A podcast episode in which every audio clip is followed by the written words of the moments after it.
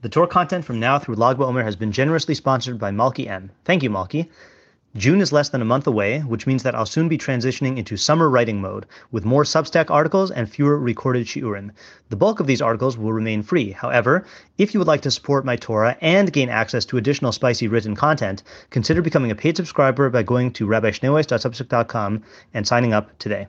Hello, I'm Rabbi Matt Schneeweiss, and this is the audio version of the one-page article I wrote and published on my blog, Kol Hasridim, on August 2nd, 2022, entitled Wishful Thinking and Prophetic Interpretation.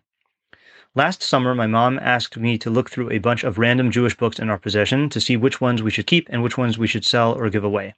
One of the books I found, and have no idea how we came to own, was called Fascinating Torah Prophecies Currently Unfolding, published in 1997. The contents are exactly what you'd expect from a book with that title, especially one with a teaser banner on the cover advertising fascinating codes and more.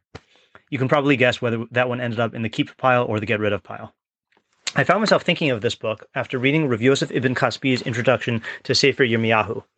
Quote, this prophet Yirmiyahu also did what Yeshaya did, mentioning at the beginning of his book the name and intent of its author.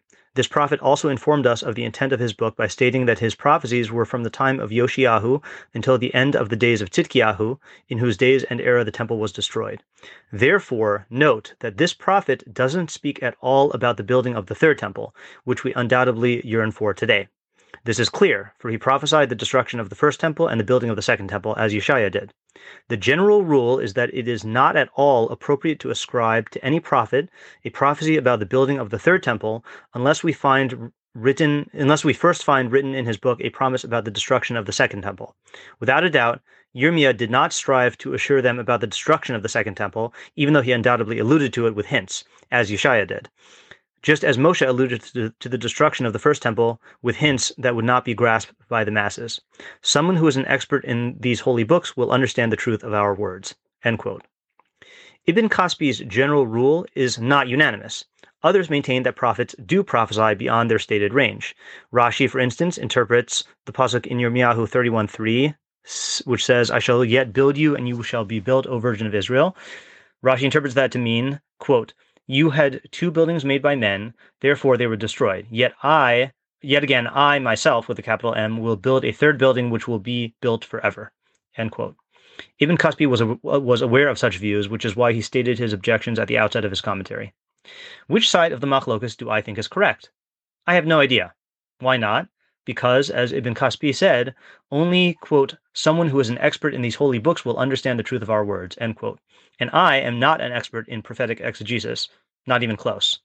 I have heard it said in the name of Rabbi Joseph B. Soloveitchik that, quote, we no longer know how to learn Nevi'im nowadays, end quote.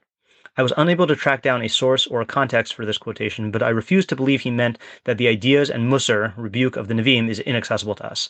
Instead, I assume he meant that we, unlike the medieval commentators, are unable to decipher the precise meanings of the prophecies in the Nevi'im portion of Tanakh. It is very easy for a person to think they're deciphering cryptic prophecies with their mind when all they're doing is engaging in wishful thinking with their imagination. Who wouldn't want to find a message of hope in a pasuk from Sefer Yirmiyahu about Yemos Mashiach and the building of Bayis Shlishi? But that's exactly the point. Our interpretation of the Nevi'im should not be guided by hope, but by our knowledge of how Nevuah works and how the Nevi'im wrote. Rashi did not interpret the aforementioned pasuk to be about Bayis Shlishi simply because he wanted it to be about Yemos Mashiach. His interpretation was guided by his understanding of the subject matter. Lastly, we must remember the Rambam's words in Hilchos Malachim Umilchamos 12 uh, 2 about messianic speculations. Quote, Regarding all these details of the time of Mashiach, no person knows how they will be until they happen, for these things were hidden even from the prophets, and there is no clear tradition from the sages on these matters. Therefore, there's disagreement about them. Nevertheless, neither the order nor the details of these matters are an essential part of the religion.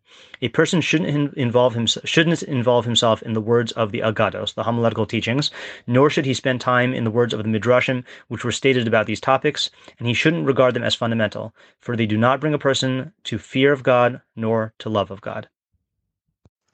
If you've gained from what you've learned here today, please consider contributing to my Patreon at www.patreon.com slash Rabbi Schneeweiss. Alternatively, if you would like to make a direct contribution to the Rabbi Schneeweiss Torah Content Fund, my Venmo is at matt-schneeweiss, and my Zelle slash Chase QuickPay and PayPal are mattschneeweiss at gmail.com. Even a small contribution goes a long way to covering the cost of my podcast and will provide me with the financial freedom to produce even more Torah content for you. If you would like to sponsor an article, shiur, or podcast episode, or if you are interested in enlisting my services as a teacher or tutor, you can reach me at rabbischneeweiss at gmail.com.